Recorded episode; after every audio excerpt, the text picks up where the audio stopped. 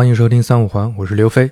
这一期呢是一期串台节目，是我到四十有货这档新播客跟四十有货的两位老朋友啊，一位是戴戴梦，一位是苏杰，聊了聊啊我们对资产的一些看法。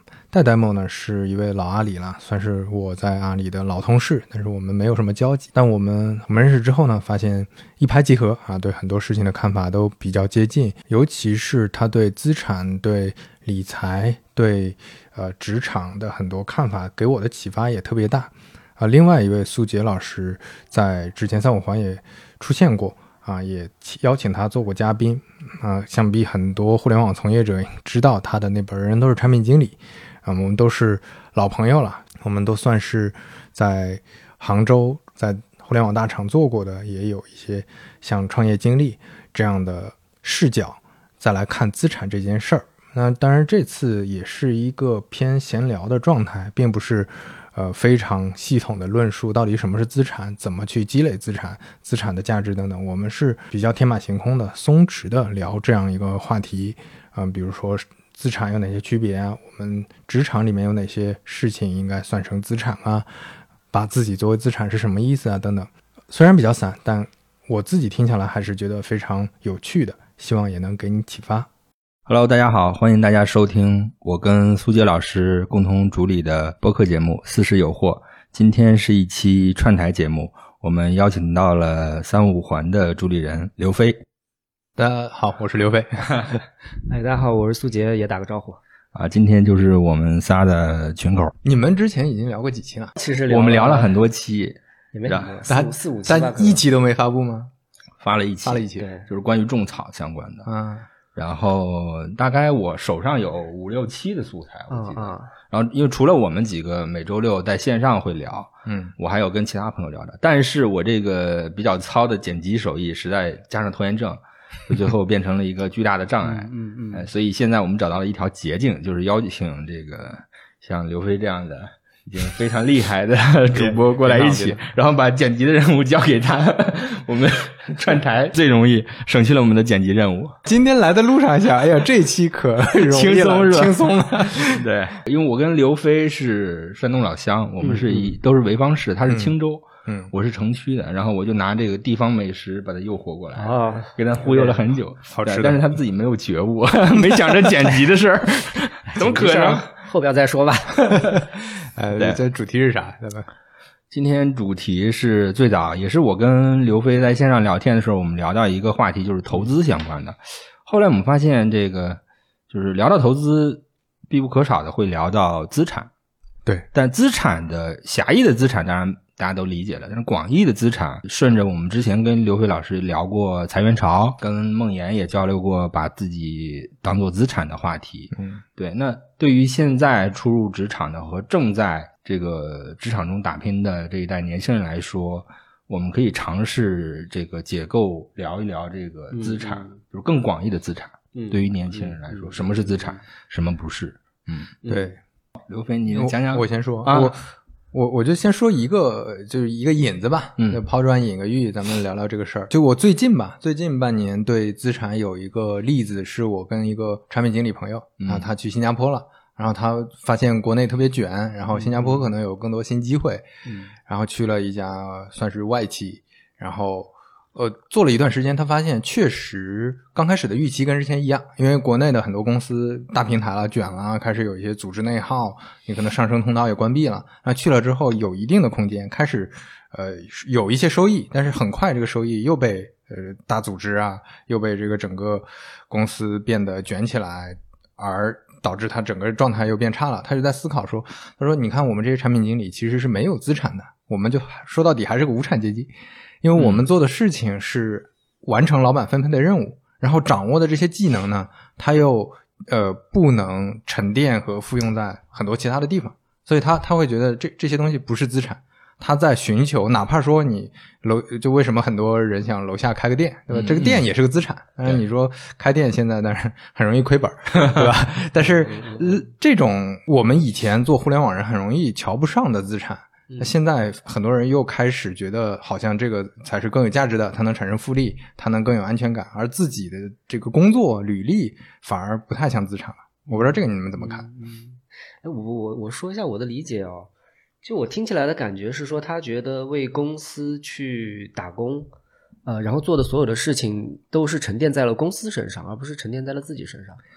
呃，对，有点这种这个意思嗯是吧？所以他认为就是那个东西不算资产，但我们就是就是有有挺鸡汤的说法，就是你这种过程中会锻炼能力啊，什么呃，或者说经验啊，最后通过你的履历表达出来，这个算吗？对，这其实就是刚才我说的，可能也因为环境变化，啊就对吧？就我我们说的所谓的早期的产品经理的这方法论嗯啊，它早就可能在之前十年相对有用，但是它的有用性真的下降。快，对，然后我们的这些方法论呢，它也没法复用在其他行业，明白明？白，你你就尤其是现在大家做的越来越细嘛，就你最后抠一些交互、抠一些界面的产品的东西，嗯，明白明白就就可能就可能有点像，比如说就是那个物理上的搬砖，就是你搬一天砖结一天钱，然后你那个能力其实谈不上什么资产，然后最终可能那个大楼变成了资产，但跟你没啥关系。对，有一个现象就是挺共性的，你那位朋友嗯就是嗯。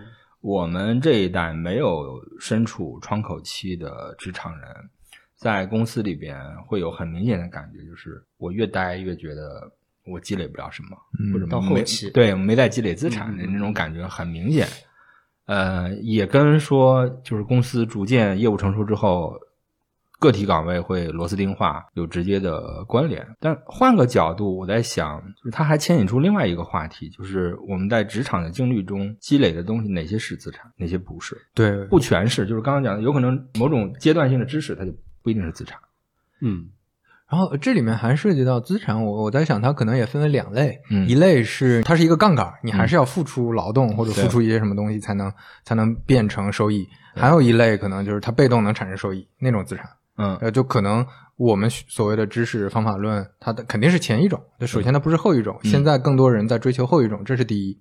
第二就是追求前一种的时候，也发现前一种的这个，就像刚才说的，因为复用性低，所以慢慢的也、嗯也更不像资产了。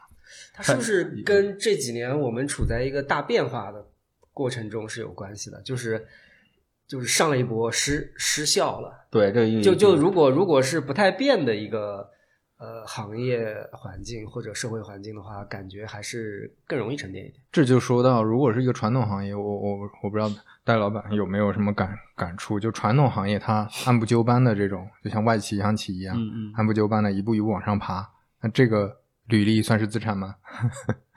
就你你能在那个规则环境里边，有可能是对，在那个规则环境里面，可能就是工龄就是一个资产。对就是对，所以你看，这是工龄，对对我觉得是工龄。就是现在可能呃，互联网行业，就我们熟悉的这些行业，它它变成了一个工龄是资产的一个行业，有没有这种感觉？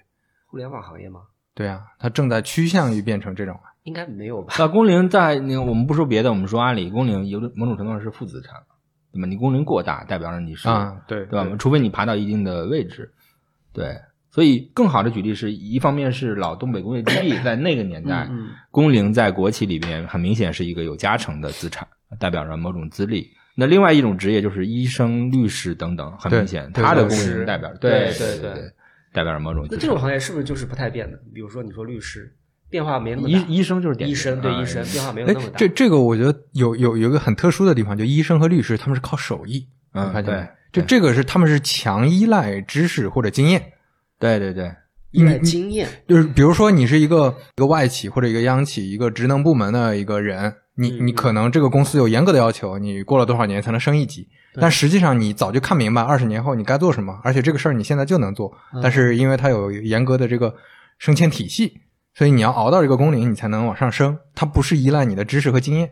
那这种呢，它是属于工龄式资产，但是你的方法和你的经验不一定是资产。所以什么是资产，其实是跟那个环境也有关系的，对啊，跟你待的那个特定环境。我们这么讲的话，资产也也可以分级，就是工龄，它其实是一个虚妄的资产，它是一个中间层的标签标识。嗯嗯，对，我觉得就是前面加定语要，嗯就是它确定性更强的资产，还是说一个可能更容易丢的一个资产？但你待在那个环境里面不跳出来，你看举例讲啊，它就可用啊。举例讲，苏老师，你在一个厂里待了二十年，对，我会因为这个二十年先先天的认为你更理解厂里的业务、历史等等，嗯你的资历更大的，这些都是标，但不一定。是就不一定二十年就意味着你能力强，你能解决的问题等等等等，甚至我是自己脑补了二十年你待下来，你有足够的声誉，就是可能声誉是更重要的那个底层的资产，嗯嗯而那个二十年不一定是，嗯，通常是因为人的认知水平的问题，我要用一个二十年去标识一个东西，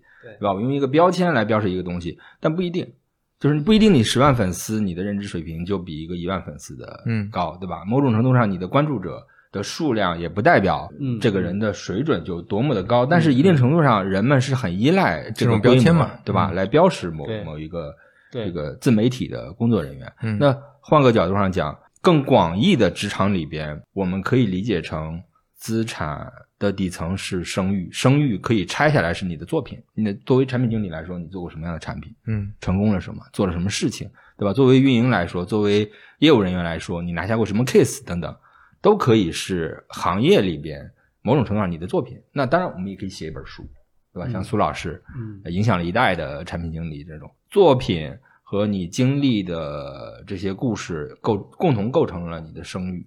那声誉最终这个资产，呃有一部分是可以产生被动收入，有一部分是需要刘飞讲的，你自己仍需努力，它作为杠杆来撬动某部分生意。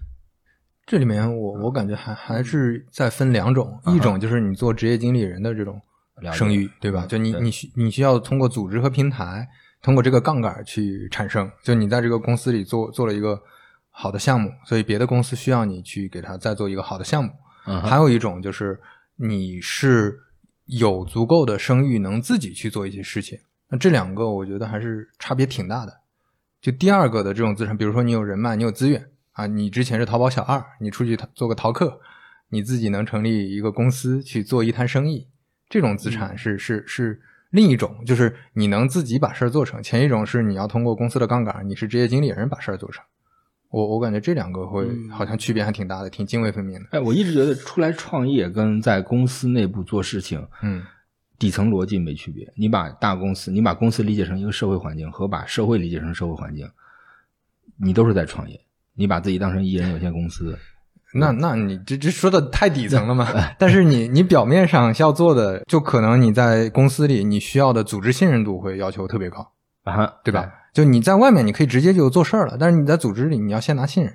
你刚去一个大公司，你怎么可能刚开始就拿到重要的事情呢？如果是去一个新环境的话，在社社会上，一定程度上是不是也是这样？除非你有社会给你就是信任你的声誉，才能调动更多的这个所谓的社会资源你可以直接做事儿了嘛？我的意思是，啊。比如说你做产品，你的产品就是牛逼，别人不用认识你，对吧？对，就或者或者你的内容就是好，或者你你你传的团队你的判断准确，你这个事儿就就直接可以做。啊哈，就是这种的单总的意思应该是，比如说你自己创业，那么你拉团队的这个环节，其实也是需要，呃，有点像在公司里去说服别人对的这个过程。对反正还是有它的相似性，但确实，呃，也有差异。我我的感觉就是，呃，一个是说你积累的资产或者说能力，它就是它它它对外部的依赖性有有多强的一个差别。嗯如果就是你说必须在一个大公司里面做，那就像原来讲的段子，就是一个这个叫什么宫廷里的厨师，因为分工足够细了以后，可能他只会做调料，那么他这个就会对对环境依赖很强。但是，对吧？像这样的资产跟一个能直接出去自己开一个餐馆的这个对厨师就不一样。苏杰老师说的这个总结是我想探讨的，就是前面这个定语。就你你说底层呢，当然其实很多底层大家都类似，就资产的很多底层都，类似。类比。嗯但是我是在想，前面因为前面这个定语，前面这个前提条件差异很大，所以资产和资产是很不一样的。嗯，就一个、一个资产，就嗯，我我再说个例子，比如说我最近听说一个很有意思的事儿，就有一个杭州公司，啊，他买了 WinZip 还是 WinRAR，我忘了，哇，就一个很很古老的解锁软件，但对但是这个软件嗯它是能印钱的，它就是印钞机。就你买了之后，做一套商业化的东西，它变成订阅制，然后在这个基础上再做一些设计上换个皮优化，它体验变好一点，就放在那儿印钱了。就这种资产是一个就是很相对安全的资产，是因为它是刚需啊，就解压这个事儿，而且再加上它是一个老牌的嗯呃一个产品，它就一直放在那儿可以印钱了，就这这种一这是一种资产。那你包括戴老板在做的，为什么会看资产配置？嗯因为现在这些资产配置，你能获得的这个收益是相对明确的，那这种资产它可能就安全性也会更高。但是你要是非常强依赖，说，哎，我举个例子，现在大家面临的问题是，你看电商已经是个很大的行业了吧？对。但是你成为一个电商的 P 八、P 九的产品或者运营，嗯你不能说它没有资产，它是有强大的资产，它有人脉，它有资源，它有成成熟的方法论，它甚至在淘宝可能做出或者京东做出一些成成功的项目。嗯接下来它去哪儿？只能去抖音电商，对选择越来越少。只能去抖音电商。对，就比如说我认识一些，比如说做广告系统的产品经理，他可嗯能、或者做一些策略的产品经理，他他就是钻的已经特别深了，但是对他虽然水平很高，但是你会发现行业里面能给他发挥的那个公司其实就没几家了，他要跳也只有去那几个地方。对，那如果我们再举另外一个极端的例子，就是前段时间看到那个疫情的方舱里面，然后有一个人呢就会理发，啊，然后 他就在方舱里面，然后他就那个每天给人理发十块钱一个头，他每天可以从早到晚一直干到晚，只要他想干。就是这个是另外一个极端，就这个极端的资产，它其实对环境的要求就非常的啊，对，这个方舱解散就没没有了是吗？呃，对，方舱解不，其其实也很少，因为因为嗯方舱解散了，他他到任何一个社区，其实啊他基本啊啊，对，所以这个就跟刚才讲的那个医生律师有点像，像是一个手艺艺。对对，这个手艺似乎是不太依赖一个大的组织或者环境的，反正就能够吃自己吃饭。就对，你就说到这儿，就是嗯我我我自己有一个很明确的，我不知道苏杰老师啊，就是以前前些年我做自媒体写一些内容的时候，别人都会说，哎，你你把更多精力放在上班上，对吧？升职加薪，你嗯你往后变成总监，什么年薪几百万，这嗯不应该是更更好的一个顺畅的路径路线吗？这两年很多朋友都来说，还挺羡慕你有个手艺能赚点钱的，哦 就是大环境会严重影响大家的这种价值判断。环境影响荒年饿不死手艺人，对，荒年饿不死手艺人就是就我们就随便想一下，比如说现在我们突然穿越到一千年前，你说你产品经理技能有啥用吗？几乎没有，对吧？但如果你这个时候是个厨子啊，你比如说戴老师这个这个烧菜很好啊，这个啊对，比如说你会理发，对吧？这个就它像个安全垫，就是保底手艺，对对吧？保底的手艺，然后他跟医生和律师不，医生他们是有时间加成，对吧？很明显，医生、律师他强吃经验。理发这个就一定相对程度上没有那么理了五十年头发，我也不会给你五百块钱理个头。哎，有的，真有的，有那种很高端的理发师，他是他有一些定，就是怎么讲，就有些客户专门点他也不是因为年龄嘛，他就是因为强，手艺手艺，对吧？就是因为强嘛。手我给手艺强，手艺强，我给马老师理我给这个这个名人理，对吧？嗯就是他不是靠年龄堆起来的。但这种手艺就是说，我们说它虽然是一种依赖性更小的资产，但它似乎也是一种天花板比较低的资产。就是你说，呃，就哪哪哪怕就是这种做到头部，你其实也是一个有点像靠卖卖时间的，对吧？这个模式。这就是说，你需要嗯，再再投入成本、劳动力成本才能获得的。对对对对对，就这它其实是卖时间的。对它，它是个杠杆，对，它是卖时间的嘛。所以，对所以我一直呃跟你们俩的观点就是没在一个切面上，嗯，没在一个位面上。嗯就是我一直觉得，你看，呃，刚刚说的，我们说的那个理发师，能五百块钱，能能甚至一千块钱的那种理发师，他是把给马老师、把给明星理发当成一个作品，对对吧？来加成他的声誉，对他的声誉又反哺他的对这个所谓的资产对，资产就是变成杠杆了。你刚刚说的，对吧？所以他同样理一次发，他加了杠杆之后，他是能做到一千。所以他的资产是变成了他给马老师理过发，对吧？就是作品，你把它理解成作品。如果 换成医生，他可以是给这个国家主席做过手术，对吧？你换换成产品，它就可以你做成个一个很有影响力的产品，对不对？但我刚才想说的天花板低，呃，其实也不叫低了，就是不会太高。呃的原因是说，就这个模式，手艺人的模式，你你你做到顶尖，其实你还是靠卖时间，所以这个是完全可以算出来的。就是一旦这个理发师他想开理发店，然后招徒弟了，这个就不一样了。这个其实是另外一种杠杆嘛。你再广义一点，你想想看，一个市委书记，一个知名的企业家，他通过自己的商业案例和和运营一个城市做的很好的案例，也是他的作品他得到更顶级的资源的认可，这个声誉可以继续发酵，可以撬动很大的东 OK。OK OK，啊，依旧，所以背后的底层逻辑，如果是你通过你的实践的这个呃产出的作品获得了足够的声誉，这个声誉的杠杆可以撬动很高级的东西。是对吧很高级的东西嗯，它底层可以是像我姥爷一样，就是就补锅底，对吧？嗯远近闻名，他是靠这个养活了八个子女，哦，对不对？但是时代没了，他这个手艺也就没用了，就是什么？但同时，同样的逻辑里边，也可以变成现在的上一代的国家领导人被上上代认可，因为他治理好了一个省，治理好了一个，解决了一个大问题，变成了国家领导人。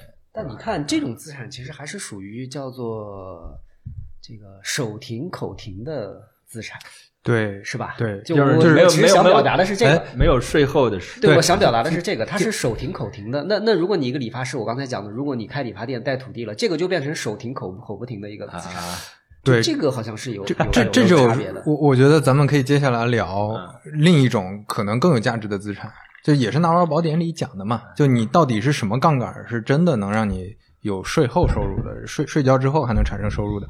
呃你你像我自呃认识很多做自媒体的朋友，我发现做自媒体朋呃做自媒体的朋友就会分成两种，一种是像我这种个体户嗯啊，自己自己搞搞，然后也是手停口停，对只不过这种杠杆儿你哪怕再搞，它也是手停口停。嗯，对对对，呃，然后有一些朋友，他们我我我很佩服他们，他们是提前就把工业化和这个怎么让它变成一个可以流程化生产的一个事情，早提前想好了。它变成一个工作室模式，这个工作室他把这个方法，他也不是全靠他个人人设的，他个人人设 慢慢幕后，然后把这个下面的这个整个流程逻辑给搭起来，是那下面的工作室去卷内容就行了。然后年轻人他判断好了什么年轻人愿意来他公司，比较了解，他是做游戏的，那比较了解游戏，做游戏内容，然后他的商业模式探讨清楚，这个事儿就转起来了。他现在就这几个月天天游山玩水，天天住在西北 OK，OK 天天滑雪那。这个其实好像更有点像，就是打造出了一个资产。嗯，哎，然后那个自己干的那个是不是我我我因为还没有看你刚才讲的那篇把自己当做资产的那篇文章，就是说我说那个自己干的，就是能力长在自己身上的这种，是不是那种叫把自己当做资产的这个概念也不全是不是这个角度吧？OK，不是这个角度，把自己当成资产，你更多的是增值是增值创造，嗯，对吧？你要去创造东西，而不是被动的接活搬砖，啊理解理解对吧理解？你创造的过程中，你会有自己的作品，这个作品不一定是一本书。理解理解。你想想看，人人都是产品经理系列，是不是给你带来税后嗯收入嗯？是嗯对不对？OK 所以作品的形式，你把它广义的理解，你可以理解成很多。像我没有写书，但不代表没有作品。可能我没参加呃参加的每一次直播，嗯每一次播客，甚至说我跟苏老师的我们俩之间的每一次聊天聊得特别好，我获得了苏老师的认可，对吧？本质上这也是我的一个小作品，只是它的影响力有限。我明白，我明白，就是其实干活有两种事儿，一种就是纯粹的输出一些，就啥也没留下，对吧？嗯，比如说在高速公路那个路口在在在在收费嗯啊，，就类似于这样的活，其实他服务性没有办法，嗯对，没有办法给自它己是是纯劳动，呃，肢体劳动去去换得一些回报。他是在用用一些东西，而不是在创造一些东西。对我我特别认可，就是创造一些东西。对我举一个基金行业的例子，你想，一个基金经理之所以被大家认可，是经历了什么样的历程？他持续的能创造超额回报，证明了自己投资能力，自己的胜率比常人可能高五个百分点，他就能够这五个百分点就足以撬动社会上足够多的钱去投给他，排着队投给他。是对吧？那证明胜率高百分之五个点的这个过程，其实就是他在积累自己资产的过程对对。那这里边一个判断错误，形成了大的回撤，形成了大的波动，它的这个整体它的声誉会受下降。嗯对，嗯，它积蓄社会资源的能力就迅速下降。是，这是呃基金行业里边一个比较极端的案例。回过头来，就是我们聊了很多这个，就是三个直男很容易聊话题，就聊得很深，这个佶屈聱牙难懂的。嗯，呃，聊到说，现在如果是我们是刚刚进入职场，咱们进入大厂，对吧？咱们有什么？咱们身上有什么资产，嗯，对吧？咱们能积累什么资产？就举个例子，全当这样。刘飞，你觉得呢？我我觉得我现在给嗯新入行的朋友的建议都是你在大厂待几年，这几年就是重要资产，认认识职场，认识呃大平台运转逻辑，嗯然后认识一些人，嗯嗯呃，包括到现在，我觉得我最早几份工作认识的，我不知道是不是因为跟当时互联网的环境有关系。我之前跟朋友聊，那么早期豆瓣的人，早期那个类似在在甚至在门户网站干过的一些前辈吧，就他们会跟那个时候的同事联系特别多。啊呃，而且这变成一个很重要的资源嘛。嗯我我觉得这些可能是能积累的一些东西。反而我觉得在比较早期的时候，钱不是杠杆比较高的资产，因因为你早期你你你说你多赚个，你甚至比同龄人多赚个一倍的钱，你也都赚不了太多，因为大家平均都普遍没有特别高。但这个事儿，我觉得就是嗯，就是年轻人是不会听的。我回想我自己。你说赚钱这事儿吗？对，我觉得你你是上来就想赚钱是吧？不不不，我我的意思是，如果当时有有一个有一个，但凡工资超过百分之五十，但现在看来也没多几千块钱，对，那肯定就去了。我觉得那时候会是一个非常重要的考虑因素。对，这也涉及到另外一个问题，但但是这个就稍微有点扯远了。其实就是你在钱赚的少的时候，你的你你涨薪的边际收益很高啊。就对那个时候的认认知，我觉得是，我觉得也是实际体感上的差异啊。你说到这个，我就想到我第一次涨薪，我从一万涨到一万五，我就开心的不得了，是因为我原来的房租七千多啊，我一万的工资拿到手八千多，我剩下的钱，对对对对，啥也干不了。对，因为我刚工作的时候起薪是五千嘛，然后那个时候我们同同届的，如果当年哈去到外企，类似于微软啊、英特尔这样公司，他们的起薪大概是八九千。嗯，然后就看起来差很多啊，差百百分之六十多，比我多百分之六十到八十嘛。这个就对当时来说是一个巨大的差距，因为你那个时候银行卡里面可能也就几千块钱。我起薪三千，我听的时候完全，我只有三千，为什么你没有五千？所以我感觉戴老板就是一个很很很明显的例子呀。就现在已经是财务自由，对吧？很轻松的状态。当年刚毕业也是三千块钱走过来的。那会儿其实你是很难说在三千五千之间去选择三千的。嗯，我我现在还记忆很犹新。我刚工作第二年的时候，我那个当时我们合伙，我那个学长他就我我那个时候天天刷什么值得买。就想刷个刷个优惠券，能便宜几块钱。他说：“你别把你的时间精力花在这上面。”对对对，这个是真的挺没意思的。我刚刚听两位在讲的是这样，就是年轻的职场人，我自己在回想我过去，当我们呃还没有形成在职场上做职业选择的这个决策模型的时候，我们最大的抓手就是薪资。对对对不对？你给我涨薪，确实是一个证明嘛？对，它市场对你对它其实有点像个短期的证明。你如果把自己理解成资产。这个薪资是一个短期的波动，那是一个价格啊，对吧？那是一个价格。那这个薪资的短期波动，你如果真的了解投资，真的了解自己是一个什么样的资产，你应该知道，那个短期的波动不代表你的真实的价值。而那个价格，那个薪资价格是由什么决定的？是由你所拥有的能力、你的声誉、你的作品，对，和你所处的这个岗位在市场上的机会成本，共同作用决定的。嗯，如果我们无法理解这个。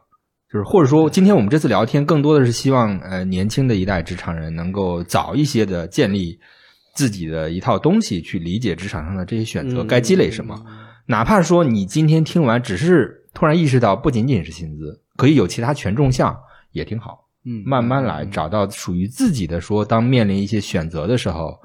呃，我们除了考虑薪资上的增长，还可以考虑哪些？对对对，所以把薪资比作这个各种金融资产的价格，其实感觉就更容易理解啊。对，它那个是个短期的，然后但我感觉很多人理财都没理明白，是吧？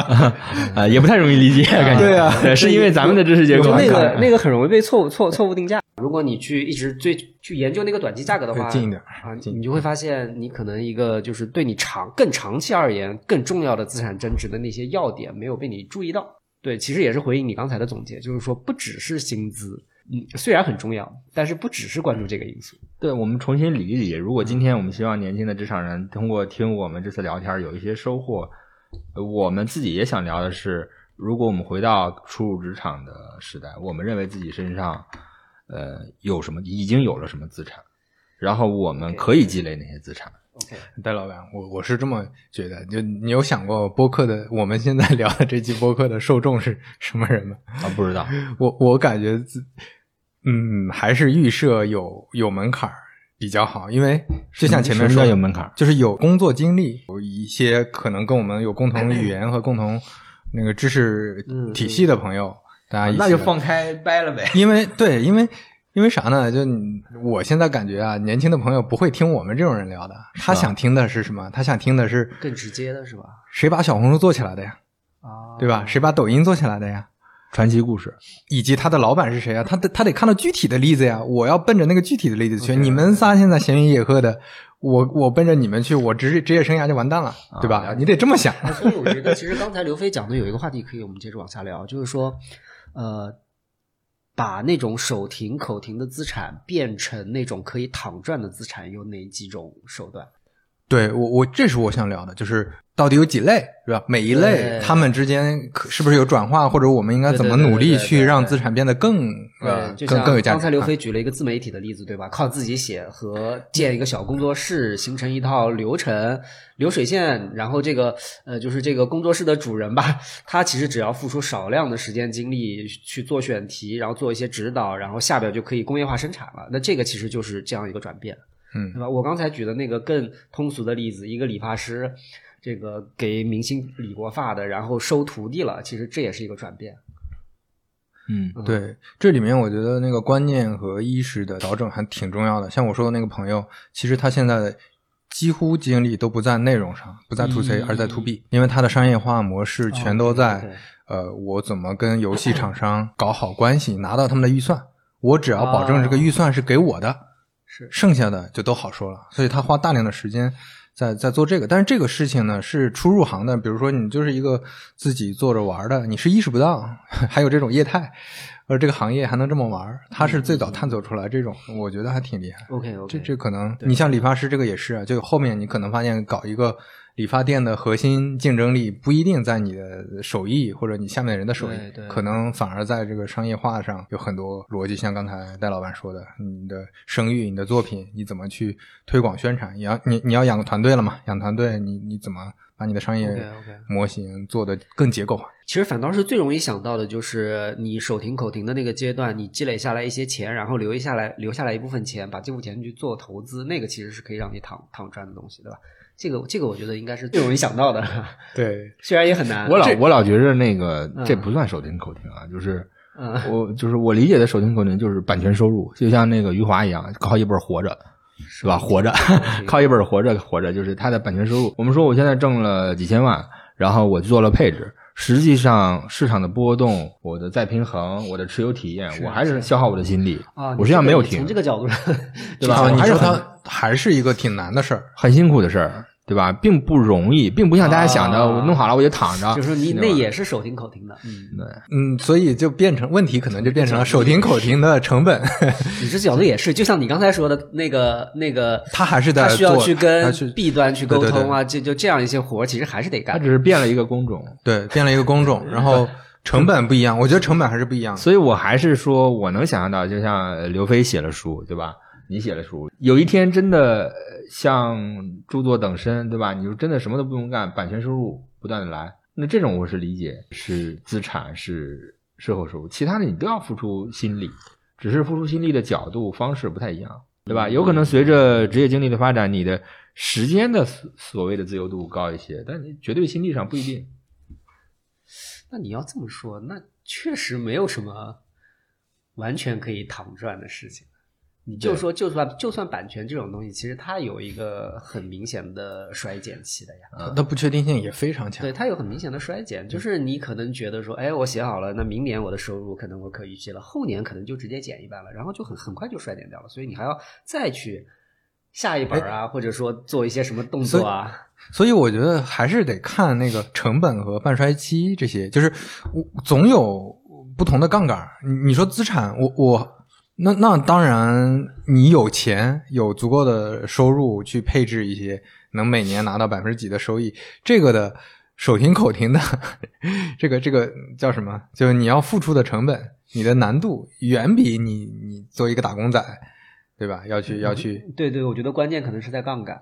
对呀，就你可以把钱当做杠杆，你可以把团队当做杠杆，或者你可以把产品。某某一种你你你说的作品当做杠杆，对你你就像刚才说的，如果工种只是工种切换，那我那个朋友他变成一个他个体户，对吧？他去还是去维护甲甲方关系，他最后赚的钱可能是现在的二十分之一。但是他现在通过杠杆，他搞清楚这个事儿该怎么搞，这个变成他的资产之后，他可能能赚到二十倍的收入。对，这是个杠杆不一样的问题。哎，很有可能是杠杆是一个关键点，没有那种完全可以停下来的，并且持续有收益的那个是不太可能的。只不过一个自媒体靠自己写文章，对吧？一个厨子靠自己做菜，这个杠杆是很很很小的，没有什么杠杆。对，吧就是你在一件事情上想不劳而获，感觉是有点儿 感觉是有点像妄念，是吧？对，对，哪怕你说你资产已经足够多了，你说我就我就存在这个银行里吃那个吃利息。对吃那个风险最低的那个利息，这个我觉得是可以的呀，听起来 这个你就需要 这个底子很厚是吧？这种就太少了。也需要付出心力，啊你还得每家挑不同的银行，每家银行不要超过五十万，万一爆了呢，对不对？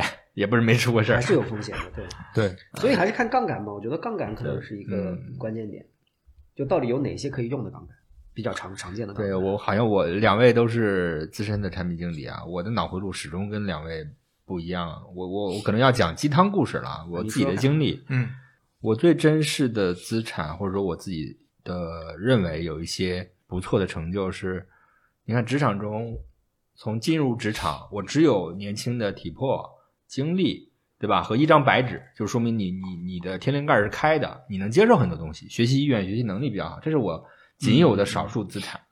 那这个过程里边，我学到的很多方法论和技能，就像苏老师讲的，随着时代的变迁，有可能就是废了，对吧？或者衰减，呃，它的意义和价值没那么大。但是在这个共事的过程里边，我选择了我追随的人，啊、嗯追随的老大哥，我选择了共事的人。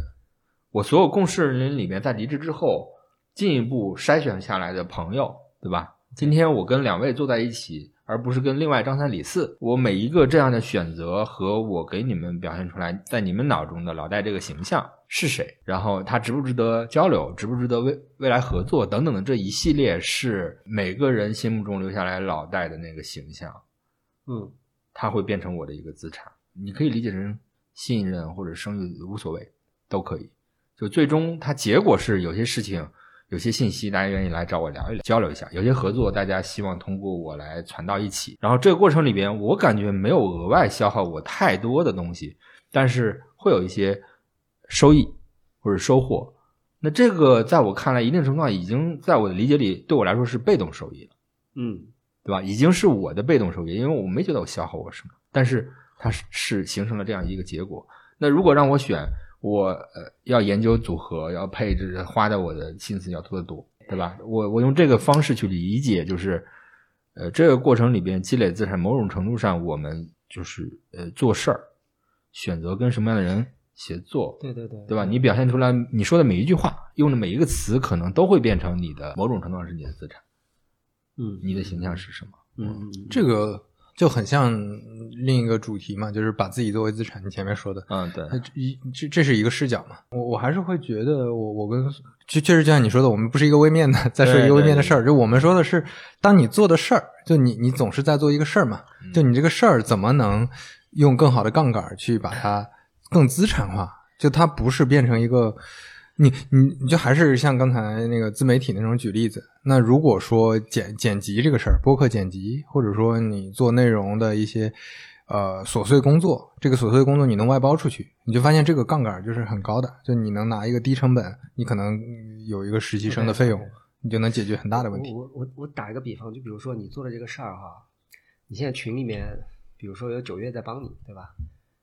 然后你嗯。如果这个事儿做大了以后，你一个群已经不够了，你可能啊，你现在其实就不止一个群，你有一些细分的垂直嗯。话题的群、垂直领域的群，嗯，然后这些群呢，你多到照顾不过来了，你可能会有一些分垂直的，哎，你跟一个哥们儿这个觉得关系挺好的，说，哎，那个那个你来，你来平时多张罗张罗，啊，然后这个比如说上海人比较多了，然后呃本地又要有一个人来张罗张罗，然后这样是不是就我我我我的理解啊，这是不是就算一种杠杆？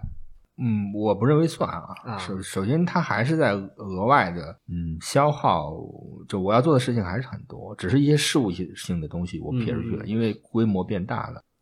我老觉得这是个这是个妄念，就是我老觉着，无论我拿刘飞做的自媒体为例，做大是妄念，还是说什么是是就是你把这事儿交出去啊哎呀，我我觉得举个例子，比如说今天我们吃的菜，啊，你猪头肉是你自己杀的猪吗？不是吧？对那你是把钱这社会分工，你把钱交出去让人家杀的呀？对，你说那个要自己吃到猪肉是妄念，这句话没有意义啊。就是我们在讨论的是你怎么吃到这个猪肉的，对吧？嗯，怎么吃到猪肉的过程中，是因为我们低成本的把一些杠杆包出去的嘛，对吧？把一些就是这专门杀猪的，他们在这个社会分工里，他们杀猪杀的更好。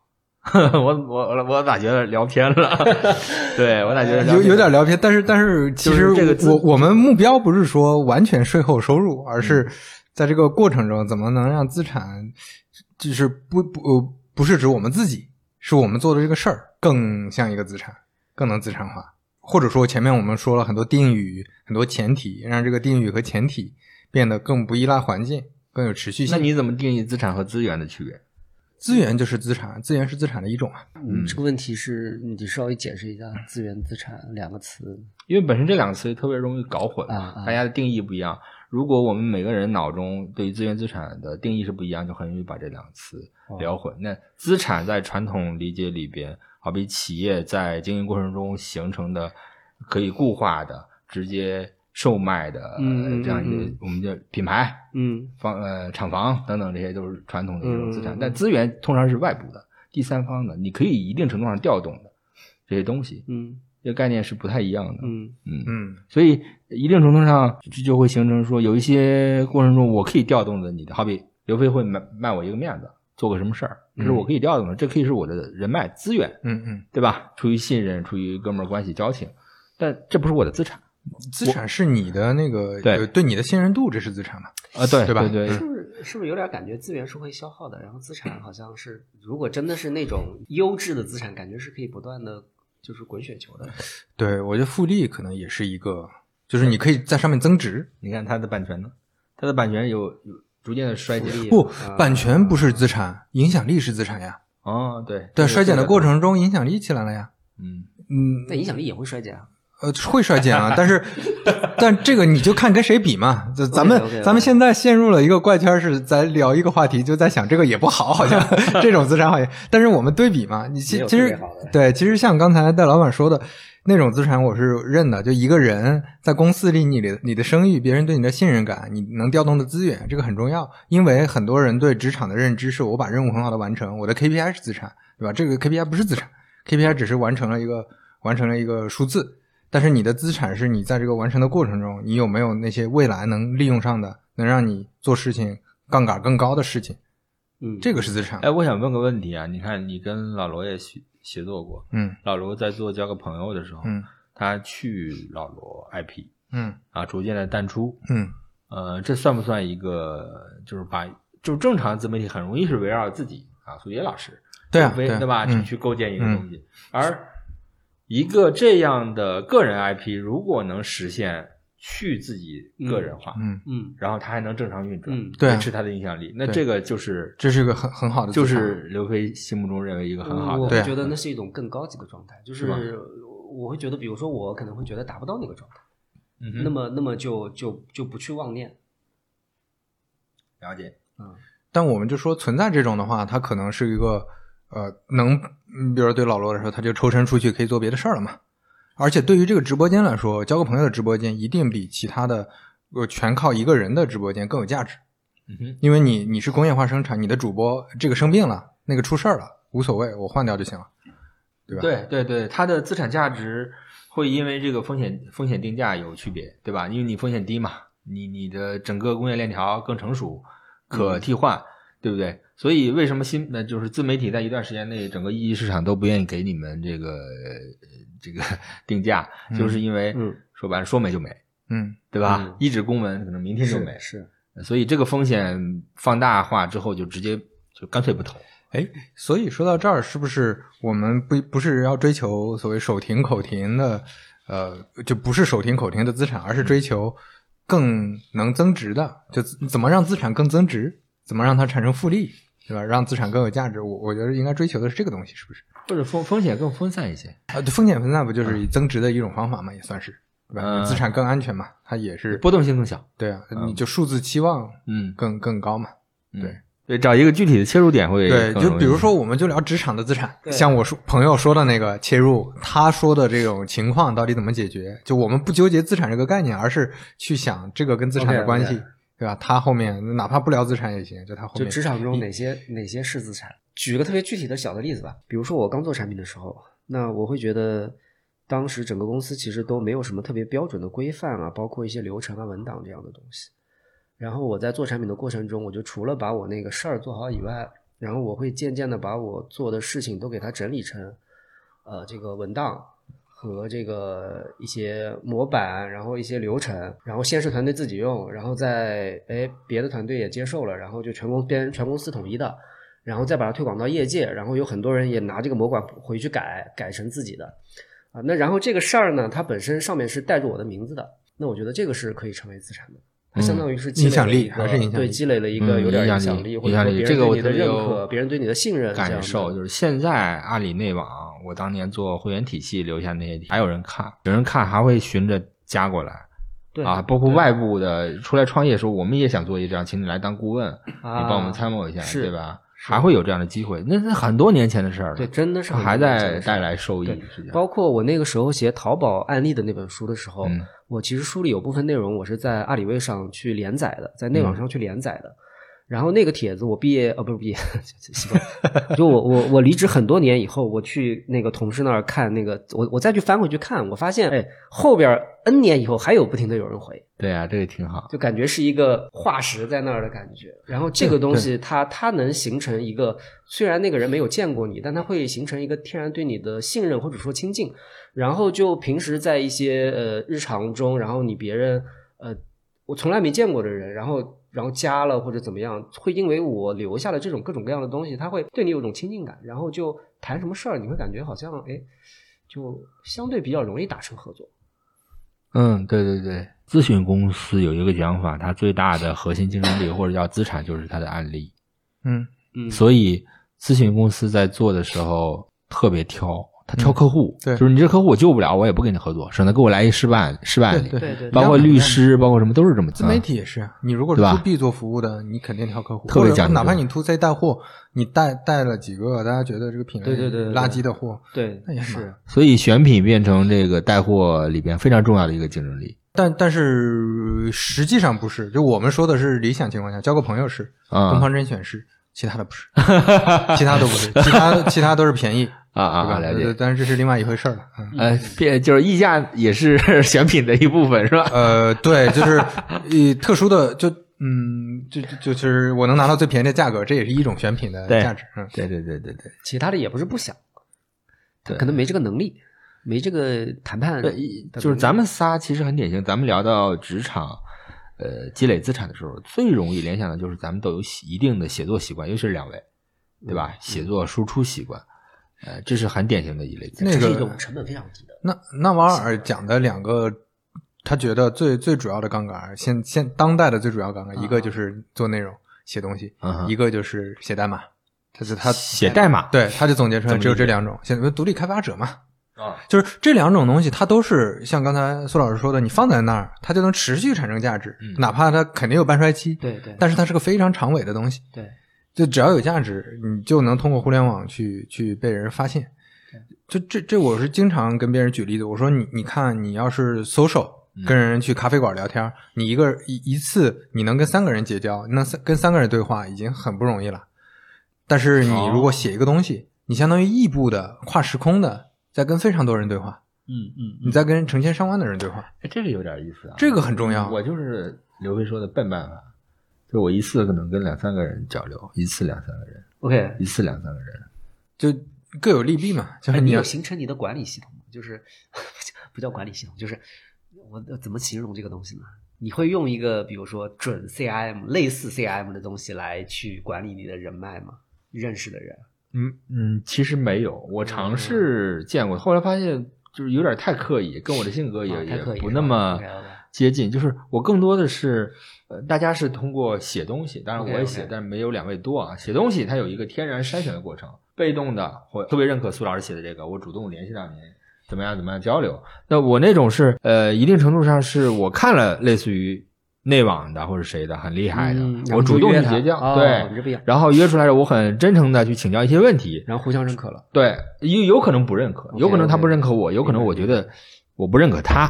嗯，但是这个就是很笨的筛选办法。但是你持之以恒的做，你会发现，同样是在阿里，我们待了这么多年，对，有些人就很垂直，他只认识自己身边的人。哦那像我这种就是横向的，几乎所有 BU 的人，我都呃通过呃自己的宣讲表达，主动的约，对吧？请教等等一系列方式过了一遍筛子。但但我确实觉得，就是除了我们刚才讲的写东西以外，或者留下一些什么内容以外，你这种一个真正的人脉其实是资产，我觉得是在工作中能留下的资产，这个又是一类。呃，我其实个人并就是不是很喜欢“人脉”这个词，所以你看我说的很少这个。OK OK，我们把它对，就所以我刚才刻意加了一个叫真正的人脉嘛，嗯，就是它其实是一种互相认可的，因为你筛完以后都是一些大家比较认可、比较信任的一些人嘛。嗯这时候我就老觉得语言的局限性了。其实在我看来也谈不上多认可，一定程度上不厌恶，但是对这个人有了一个初步的画像。对，保持这样的状态也对就是嗯就其实是说你，就我们每个人其实都是这样，就是你会有一些人，你其实是有概念的。当我有一个什么事儿，我、啊对对对我我找他，你觉得他肯定会答应的、嗯这个有一个词儿叫个人品牌，啊。哦，对啊，OK，是你有一个品牌，品牌就是这样嘛，就你想到一个什么东西，哎，我我该买苹果了，我该买可口可乐了，这个时候你想到的是这个品类下，我得找他，人也一样嘛。那是不是都品牌？那如果说用品牌这个词的话，那我们刚才讲的内容积累，是不是它最后也是哦，内容这就是我最近在思考的，内容不一定能成为品牌，就有的内容就是内容，有的内容它代表的是品牌，就看你是什么样的内容。嗯嗯，比如短视频，短视频我觉得就没有品牌，短视频是呃它的内容哪怕再好，它也不能产生个人品牌。嗯，为什么？背后的逻辑是什么？背后的逻辑是这个内容很优质，大家啊会对抖音越来越认可，会对啊视频号越来越认可燃料。因为这是平台的内容，这是平台内容平台分发的牛，逼。这个确实挺有意思的。就是我一直会觉得说，这个视频内容它它就很像平台燃料，但感感觉大家就是成就平台，但是文字内容好像这个更容易绑在这个作者身上。这个这个是为什么？我我我首先不知道这个你们认不认可，或者说是不是这样？我我觉得不是视频和文字的区别，是长内容和短内容的区别。比如说微博、啊短文字，最后还成就的还是平台为主。对长文字公众号那就是成就个人多一点，然后视频长视频是成就 UP 主多一点，短视频是成就平台多一点。啊 B 站现在穷的吊儿郎当的，对吧？但是 B 站 UP 主赚的盆满钵满。啊，这个长短，嗯对对对对，因为因为长度，就就像为啥很多呃人想要做品牌的时候，我也觉得说播客是个好地方，就一别人听你的声音听一个多小时，对，这得是一个多重的连接呀！对这他有情感表达，他能听听出你更立体的一个人格了，他比文字更立体。哦，对所以所以他更接近品牌，它不停的在切，对吧？切完了谁都不记得了。谁都不记得。他一个小时可能看了看了一百个，而且他肯定谁都不记得。我我我之前跟朋友聊，我才听他从他口中听到说，呃，我之前是觉得抖音会替代掉所有的线下广告的，我之前总有这种感觉，就我觉得分众可能会被抖音打趴下。后来聊过之后，他说的我觉得很有很有道理，就是抖音里广告多到大家已经记不住广告了。就你一个忠实的短视频平台用户，你你刷两个小时，你刷到二三十个广告，是是你记不住的，这个品牌没有影响。就像有时候偶尔刷抖音会刷那种什么几分钟说电影的，现在记不住任何一个牌子，就任任何一个呃情节这个这个不就任何一个这个说电影的人说电影的这个主 UP 主就就不记得任何一个，但是就记得有这么一大类，都差不多。但但是分众传媒，你在电梯里你看一个星期，你还是多少有点印象的。就 是你总总看到，哎，最近好像有个牌子，我忘了在哪儿看到的，但是嗯。好像好像有印象。嗯。就是反而在这种情况下，分众效果还好一点，它更接近品牌，其实还是那个链接的接近品牌。方式。链接的方式、强形式、时间形式长短。形式嗯，对对对，嗯。我我觉得这个挺有意思。你看我们我们我们家楼上这个电梯里面的广告，嗯。每换一次我都记得非常清楚，是谁、哦。哪个明星、什么品牌，对。对吧？你在那个封闭空间里，从五楼到一楼是，你就是没事儿可干，对对吧？你就看它。对，所以你看抖音就完全不是这个逻辑，而且抖音确实也被被动的在筛选自己的用户类型。所所对，所以你看，就是内容它有两种，我感觉一种是流量，是曝光逻辑；一种是品牌，是连接逻辑。然后曝光逻辑的带货很好，就是你比如你在抖音上买个新奇卖个新奇的东西，嗯就这个东西你你比如有有些旧品牌，我们已经习惯性的买这些东西了，嗯习惯的在这些店铺、在淘宝、在京东买，那我们不会在抖音上买。但是抖音上突然说，你像我最近又在抖音下单买给给我家猫买了个宠物玩具，这个玩具我之前完全不知道，但是它内容拍的很好玩儿，嗯这个逗猫那个东西，我觉得哎这个挺有意思，我就顺手下个单。它这种带货逻辑完全没问题，就是基于内容带货逻辑。嗯但是你可能根本记不住这个牌子，是你根本根本记不住谁传的，对是吧？就这个没有任何品牌逻辑，它就是带货，它带货效率非常高。哎，所以这个是不是有点像广告里边说的这个品牌广告和效果广广告的是啊区别？，是啊，嗯就是它很适合效果广告，嗯但品宣广告投的话，呃，比较，其实，在抖音里效果不一定好。就是抖音里你看到品牌广告，你是立马就划过去了，哪怕它拍的很好看。你看到奔驰就开着一辆车，你也不知道在干啥，就出来一个明星说几句诗，对吧？就你也不知道在干啥。嗯所以，所以抖音广告你你发现就慢慢的也变成那种很有噱头，必须得卷内容，就内容很好玩，很有意思。所以，如果我们切回今天的话题的话，就是说那种偏效果类的或者偏流量类的内容，它是一种资产，然后那个偏品牌类的是另一种。后者后者很明确的是你个人资产是，但前者也要分情况。嗯前者如果你卷不过，那还是平台资产。，OK 你 OK 你你是用何菜何菜头的话说叫赛博佃农，啊，就是你是给地主打工的。OK OK，明明天地主不给你分土地了 OK 你就没有土地了，啊因为它是平台算法嘛，对吧？你你内容做的不好，我就开除你了，你别干了。呃，但是前者那种，如果你变成一个工业化呃运作，你能持续生产内容，这个内容生产的还不错。但是，但这个例子我现在发现越来越少，就我我我比较难看到说工业化生产内容流量还能保持一个很高昂的状态的这种啊 OK 反正我的感觉是啊，我我我不知道是不是比较偏颇的，就我刷抖音视频号这些，嗯嗯。我很少看到有一个创作者他能持续的出现在我时间流里，非常少，就也有一些吧，但非常少。跟内容的需求端和内容生产的逻辑应该是有一些关系，对，是吧？内容生产的逻辑里面，你要是个人，你不可能一直保持超强输出，有波动，很正常，对对吧？就是很多作家也都是以前的作家都是这个、嗯有有几个就写不出来了，对吧？所作曲的，对，所以你个体户必须走品牌逻辑，不然很麻烦的。就你有波动的时候，你的你的忠实的受众还不受太大影响，这样最最安全。呃，叫你如果变成叫工业化的生产，你的内容水准稳定性好了，但是天花板低了。就是内容产业，我理解的内容产业，无论是文字还是音乐，还是就是文大文娱类的电影之类的，你如果想工业化的生产去，它的上限就是低，但是它的稳定性就会好。就是好莱坞的娱乐片，嗯你想想看，嗯嗯嗯对吧？你很难理解说，就是那些绝对的顶尖的那些艺术大作是被工业化生产出来的，没有很少，对吧？所以我们自己说，国内的腾讯的大文娱相对做的比较好，呃，当然有方方面面的原因了。同时，他们也的确做的大量的作品是底线有保障，上限不高，但是底线相对有保障，成本结构也比较合理的。嗯嗯就会嗯就会好，也就是批量化的生产，所谓的水准不那么高的网文改编的这个呃网游、页游、动漫，对吧？嗯就成本你很明显的有点粗制滥造，但是确确实受众 OK，能卖钱。你如果真的能让渡说，呃，我们说苏杰品牌下的内容产出的水准，不再要求在非得九十分以上，而是说七十五到八十均可，你把它工业化生产，明白出来，这个选择，我认为是可以的，是是可以的。但如果你既要求九十分以上，又要求呃工业化生产，就是有点既要还要，就难度会高很多。不是说做不到啊，嗯嗯就会高很多。尤其是就是内容产出这个行业，跟其他又不太一样。对，这是我对这个事儿的理解。但是你要是从卖钱上来说，有可能你彻底解放了自己，让自己的人生很舒适，同时又能在七十五分持续产出内容上继续赚钱，嗯有被动收入，只是从一年挣八百万变成了挣六百万，对吧？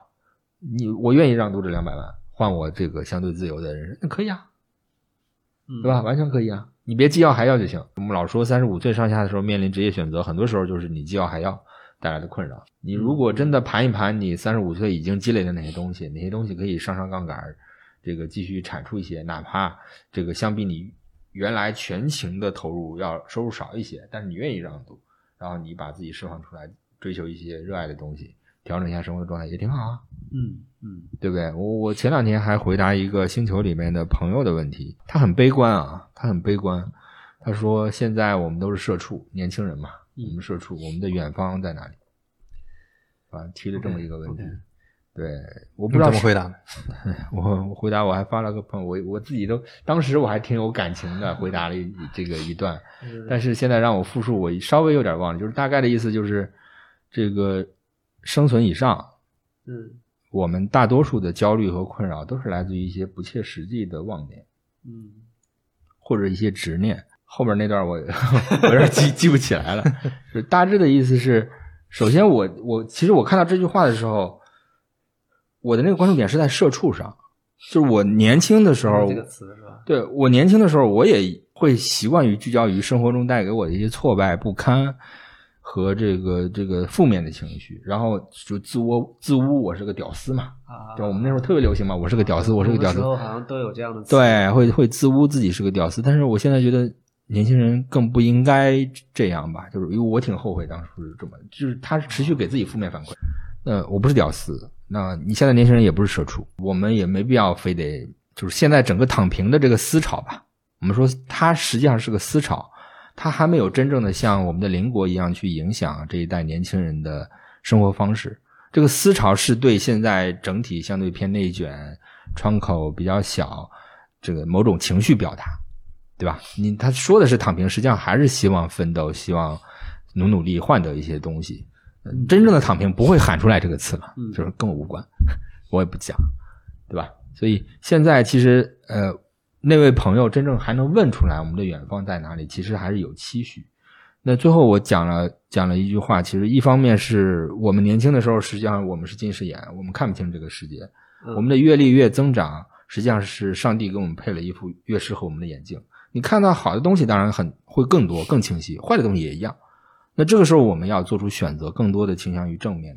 就是你这个时候跟这个世界会有一定程度上会有一个安全点，或者叫安全距离。到了我这个岁数，我自己觉得就是呃人生幸事是吧？呃，谈不上和解，和解有点装逼了。就是你知足的一点是有人爱，有事儿做。OK，嗯对吧？其实已经不是饿肚子的事儿了，我们很早就远离饿肚子的事儿了，对吧？目标更明确，就放弃了一些妄念吧。对对对对对，你别有执念妄念，左右两名将军环绕着我，你这个年轻人好不了，对吧？或者到一中年人也好不了，嗯你就是各种拧巴，求之不得，特别难受。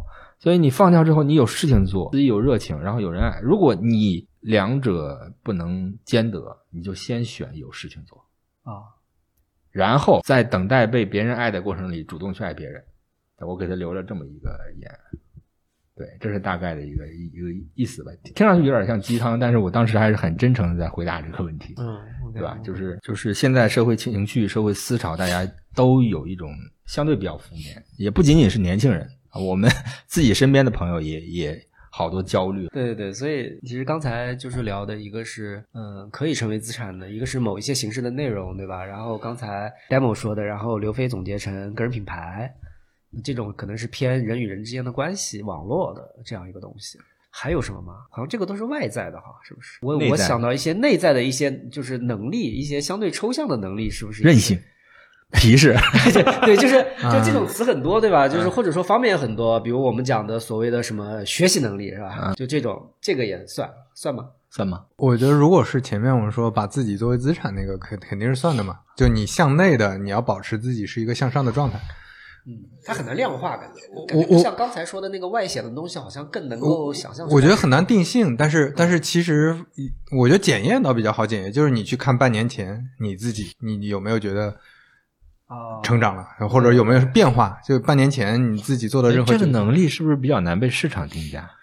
对，所以所以这这也是我想说的，就是你你你自己保持一个自己内在增值，嗯不代表它是一个我们说的通俗意义上的资产。嗯，很有可能你变成一个，你甚至你你你你想你你在哲学上都想得很通透了，嗯，它不代表你 这个资产能拿出来变成一个对，外部有收益的资产。说可能没有办法，还是要外显出来，因为资产还是听起来要是和别人去交易的东西。对，这这就是嗯，我举个例子，我我是真心觉得现在的年轻产品经理比我当年厉害的，我是觉得他们比我当年他们得到的训练，他们能接触到的这个，我们当时是一个，对对我们当时一个很很很他们包括荒荒凉的一个对，哪。怕从知识信息这个这对认知、方法论 N 多层面上，他们感觉是是高一层的起步非常高啊。但是他们拿不到事儿呀，就是这个这个，他们之所以能拿到这些信息，是因为这些平台都搭起来了，这些产品都做出来了，他们看到的是结果上的东西。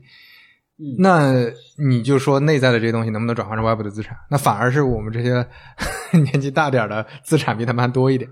我觉得内在这个东西是可以聊但是它不太好讲，就是嗯，因为就靠自己修就好了对，因为确实就外部的更容易就外部的资产是靠内在的东西要转化出来的，啊它。转化成外部资产才能被市场竞价。但是最好是我我是觉得就是说说的功利世俗一点，就最好是外部的这个你怎么形成外部资产，去牵引着你去内部资产。就你可以有一块儿自己的精神家园，对吧？这个精神家园你怎么去做自己的资产都可以，但是你不要认为只只靠这个就能。我想到一个嗯定义啊，你你内生的那些学习能力啊、嗯韧性啊等等嗯这些的，都是你内生的能力，我看不到。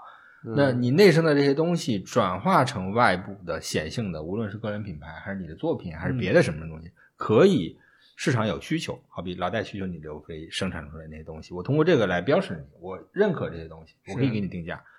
定价高低是三万还是三十万还是三百万还是三千，取决于你这个这个这个东西的稀缺性，就是机会成本。你你这就像相当于你在一个市场里给自己把自己当成一个资产，或者把自己当成一个资源，你你怎么去认知这个事儿嘛？对吧？嗯，对你卖的东西大家都没有，就是强需求，大家又没有什么竞争，价格就很高，这个资产就很值钱。哎，对，我觉得这个、这个视角挺好的，就是从供需视角，先看你呃，就市场需要什么，另外就看自己有什么，你去做匹配。匹配的过程之中，提高杠杆，嗯我觉得就是就是这样能变得更好嘛。嗯嗯嗯嗯，所以有一天，像举例讲，我我们嗯、呃我在做呃会员体系呃顾问，对吧？组织管理顾问，有一天发现中国的企业对这这个过时了，没有需求了，嗯我这些积累的这资产就属于不良资产了，嗯 对吧？属于折价很厉害了。包括苏老师在做产品创新，嗯有可有可能有一天市场对这方面的需求压缩到很厉害，也有可能又一个新的浪潮一下子让需求放开了，那这个领域绝对顶尖的，它那个价格会水涨船高反正说到现在，就是又说到经济学原理了，啊。那几个要素嘛，就是研究明白供给，嗯研究明白需求，嗯研究明白交易成本。嗯，呃对，交易成本就是你去研究杠杆嘛，你把交易成本降低，内容就是一个降低交易成本，是。是较低的呃降低的交易的决策成本啊。就别人更认识你，跟你之间产生关系的时候，对。连接的时候，成本更低啊。对，那内容和嗯代码这都是降低交易成本的，最后还是经济学。啊，对，经济学就是因为我们谈聊到资产，对，聊到要通过这个市场变现的问题，那肯定离不开最后还是基本原理。啊，对，基本原理，供需的基本原理决定这个。对，先确定了一点，想完全的撒手，税后收入这个奔头比较狭窄，极难。嗯，极难，嗯极难。呃，更多的是不同的阶段，你转化成一个让自己更轻松、更更合适、更匹配自己的一一种从社会中换取价值的方式，对吧？利用好你的资产。嗯说到这儿，这儿中间我觉得还有一个挺值得讨论的话题，就是机会成本嘛，或者嗯机会选择，对于每个人来说是不一样的。嗯，嗯就你不能追求同一个同一种资产，不同人之间真的是不一样。呃，做内容，我是很羡慕工业化和，我不是说很鄙视那种做流量的、做工业化生产的这种内容的，我反而很羡慕，但是我做不了。嗯就这是这是我我觉得最后对自己有一个认知之后做的一个判断。呃，做不了是你觉得自己的性格，就是我的内容形式方式也完全不一样。哦就你做流量的，你必须做大众。嗯嗯，那这里面和你之前掌握的一些技能，就是我我我觉得完全不匹配，就不是一个技能树。啊、了解这个话题，我跟它是两种能力，其实对我跟苏嗯老师咱们聊，咱俩是两种不同类型的顾问。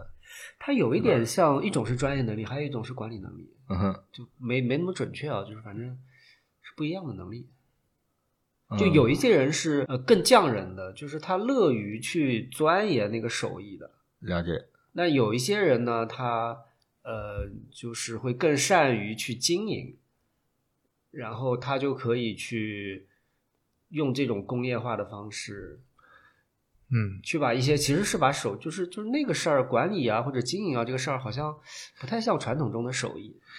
对，那个那玩意儿用一个说法就是劳动力杠杆嘛，就是你不是自己的劳动力，就是你利用别人的劳动力作为杠杆，对，这也是一种杠杆。就我们可能内容上杠杆是能让内容呃持续的产生影响力，啊，有的人的杠杆是招一堆人，能把团队带起来，能让团队实现他的目标，这个也挺难就。是那个组织就是他的作品嘛，对啊，对吧？对那个 team 就是他的作品。对对，对对，是吧那是另外一种能力，嗯，而而且这不不光是管人啊，这这中间你要保证输出结果，或者你对内容的认知也很重要。你如果做一个这种流量型自媒体工业化生产的话，所以也还挺复杂的，挺难的，比想象中难很多。就不是说你振臂一呼，大家愿意来跟着你玩就完成了。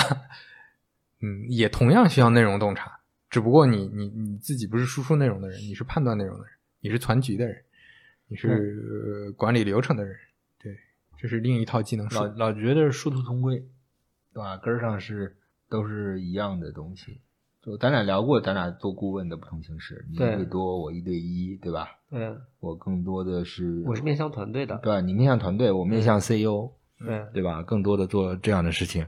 但根儿上其实都是在一方面提供专业技能方面的辅导，一方面提供情绪价值，就都是要洞察需求嗯、解决问题的，对吧？解决问题的方式不一样，包括你刚刚提到那攒局的那些，嗯，那只是他的手艺和传统的做一做一把家具的手艺不一样，对吧？人家行内这些攒局的人也都有很专业的不外传的这个手艺，对吧？对如何攒局那些技巧，如何避免入坑，对不对？只是更小众一些。就是，所以我我我跟潘乱也聊过这个话题，就是有些人天生他擅长，或者说他的天赋就在屠龙术，那些屠龙术呢只能授予帝王家，嗯。要不然变不了现。你要真让他去这个种个庄稼，然后干个小手艺，能饿死他。但是你要真让他给一个大老板当个师爷，能当得很好，是，对吧？这就是时局嘛，三国时期那些人，嗯。你要在和平时代很麻烦的。我最近在看那个史实记载，人家刘备脾气也不好的，刘备整天就就黑社会团伙，但是在乱世的时候才能变成一个 能能能动到称帝，最后变成这么一个人物，那是完全不一样的。对，师爷命也真是，对，哎，所所以你看，哎，我觉得最后又说又会说到纳瓦尔，就我觉得纳瓦尔已经把这个说的都挺透了。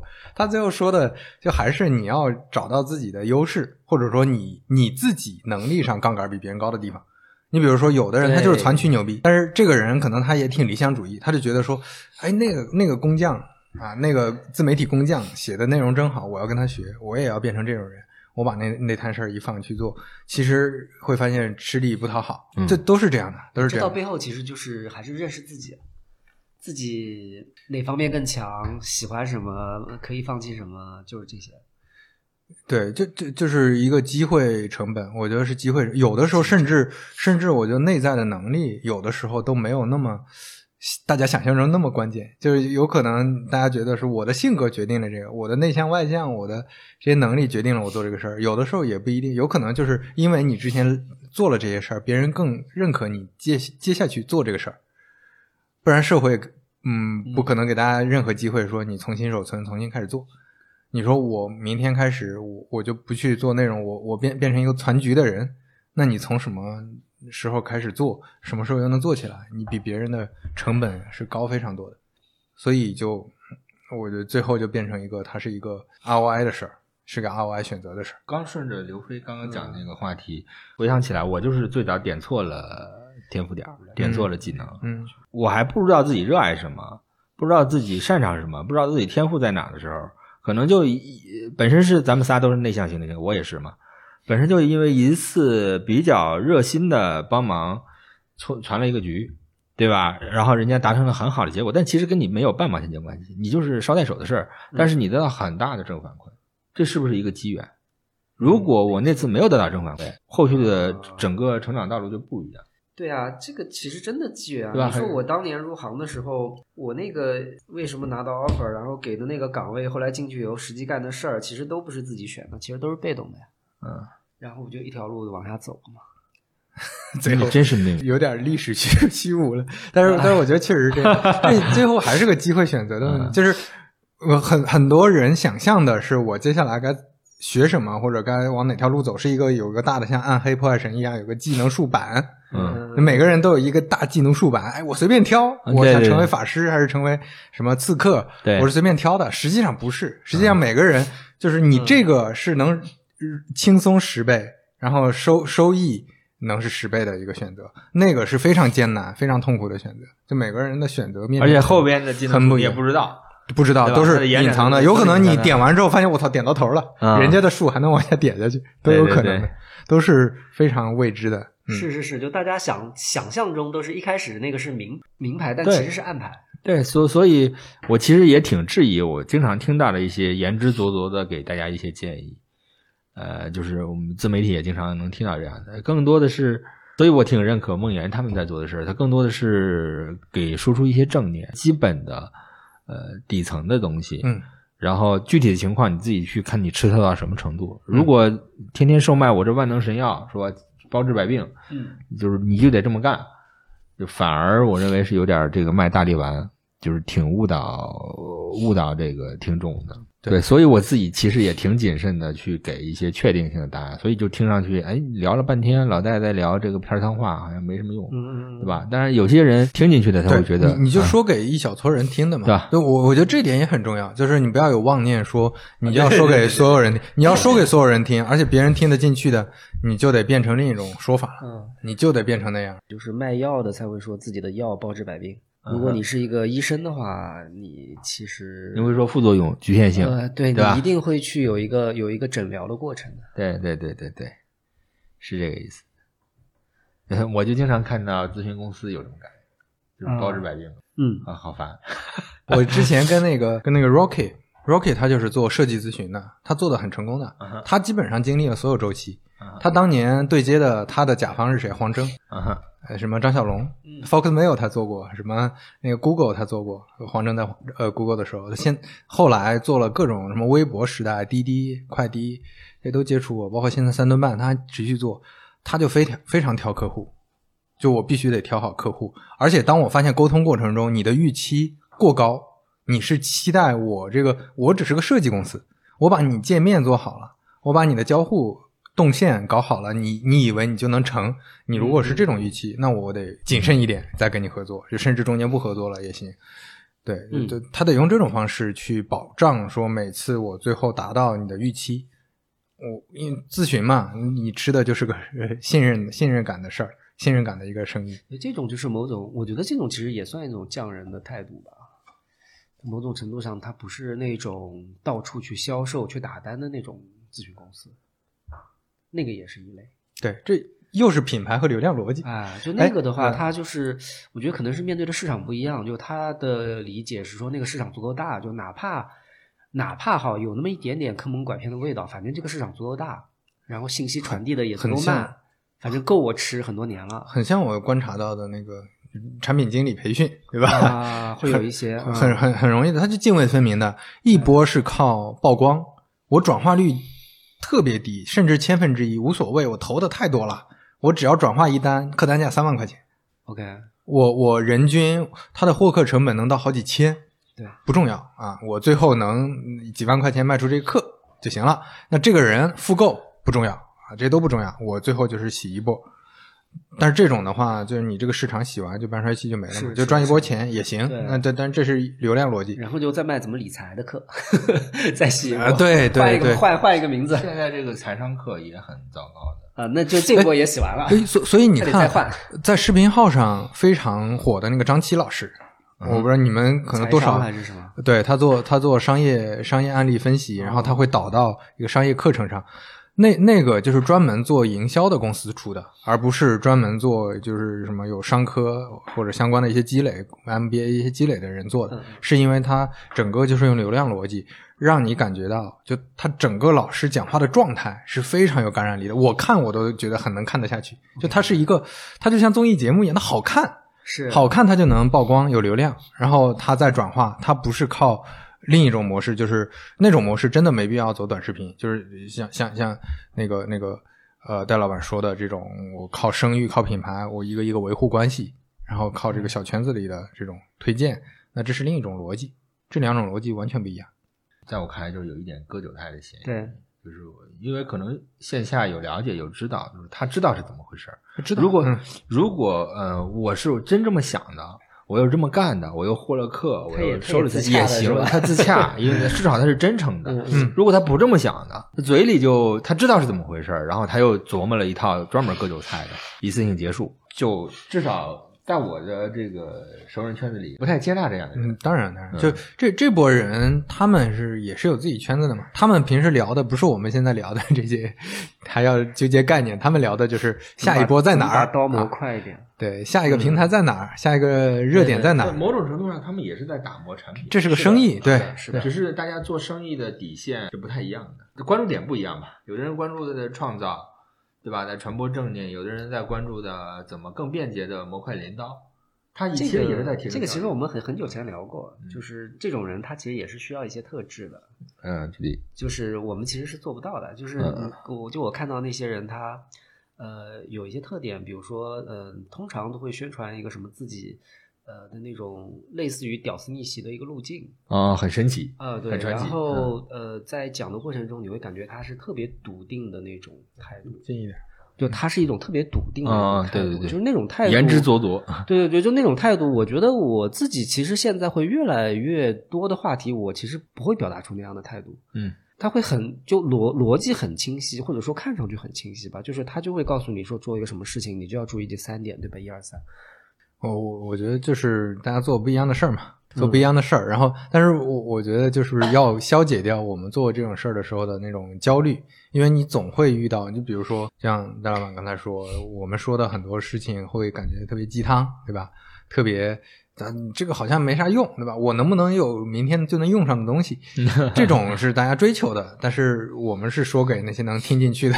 对对，这这就是就是就是这之间的区别，就只要有那个这个耐心。对，这里边有一个基准线是我们能保障的是自己这一刻是真诚的，嗯，对吧？有可能明年我也觉得自己当时那一刻说的不对，但是这一刻我是真诚的把它讲了出来。对我就是这么想，这是基本的底线。嗯，今天呢，咱们就先聊到这儿了，感谢大家收听《四十有货》和三五环的串台节目。OK，好，那大家拜拜。嗯，拜拜。I want to break free.